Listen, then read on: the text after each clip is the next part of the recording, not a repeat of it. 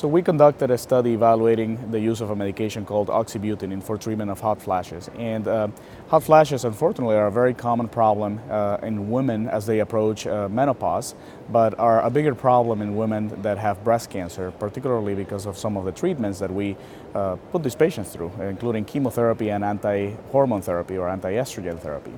Uh, and as such, uh, hot flashes can interfere with the efficacy of some of these agents because many patients can uh, elect to discontinue the anti-estrogen therapy as part of their treatment for breast cancer due to these side effects. Um, hot flashes also interfere with the quality of life of patients as they can interfere with their daily activities, including work, uh, social activities, and overall quality of life. There are currently several medications and interventions that can be used for hot flashes, including mostly antidepressants and anticonvulsant medications. Of course, estrogen replacement is a very effective strategy, but it's not something that we frequently want to use in breast cancer survivors for fears of increasing the risk of recurrence. Um, so uh, the options that are already available, while effective, uh, can also have their own problems. Many patients do not want to necessarily take an antidepressant uh, without having a diagnosis of depression. Uh, some of these medications that are effective for hot flashes also interfere with tamoxifen, and patients may have a concern of taking those medications, and clinicians as well. So for that reason, we believe that there's still a, a, huge need for other medications, alternatives that work by a different mechanism. So that brings us to oxybutynin, which is the drug we evaluated in this study. It's an anticholinergic drug currently approved by the FDA for the treatment of overactive bladder. Uh, so we uh, elected patients that were having hot flashes for at least a month and that were of sufficient severity for them to want to take a medication for it. Um, we allowed patients that were actively taking tamoxifen or aromatase inhibitors as long as they were planning on staying on that medication through the study. And patients were randomized to take uh, two different doses of oxybutynin or placebo.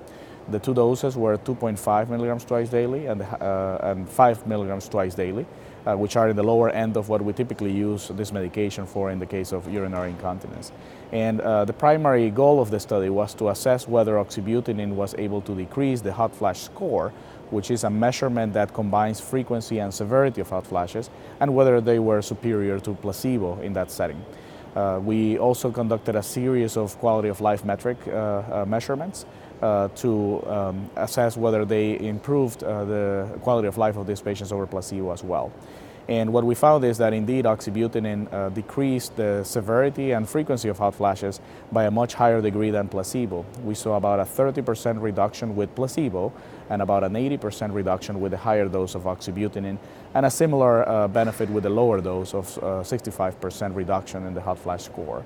And uh, this effect was achieved without significant toxicity.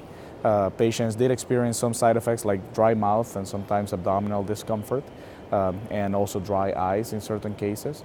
Uh, but uh, none of those side effects were severe enough for patients to discontinue treatment. And more importantly, I think, is that uh, not only the drug or decreased the severity and frequency of hot flashes, but also improved uh, the uh, interference of these hot flashes with daily activities and improved quality of life. So patients reported that after taking the medication, hot flashes interfered less with their work, with their leisure activities, and several other activities of daily life, uh, with the exception of concentration and sexuality. Uh, so with this uh, results, uh, we are currently um, you know, starting to use this medication actually in the clinic um, because we feel that the comparison of the efficacy of this agent with what the other options uh, currently available, including venlafaxine and citalopram, is much more pronounced with oxybutynin. And we also have the advantage that uh, oxybutynin is a medication that you can start or stop without worrying about having to come off of it slowly, uh, which is a disadvantage of uh, venlafaxine or Effexor.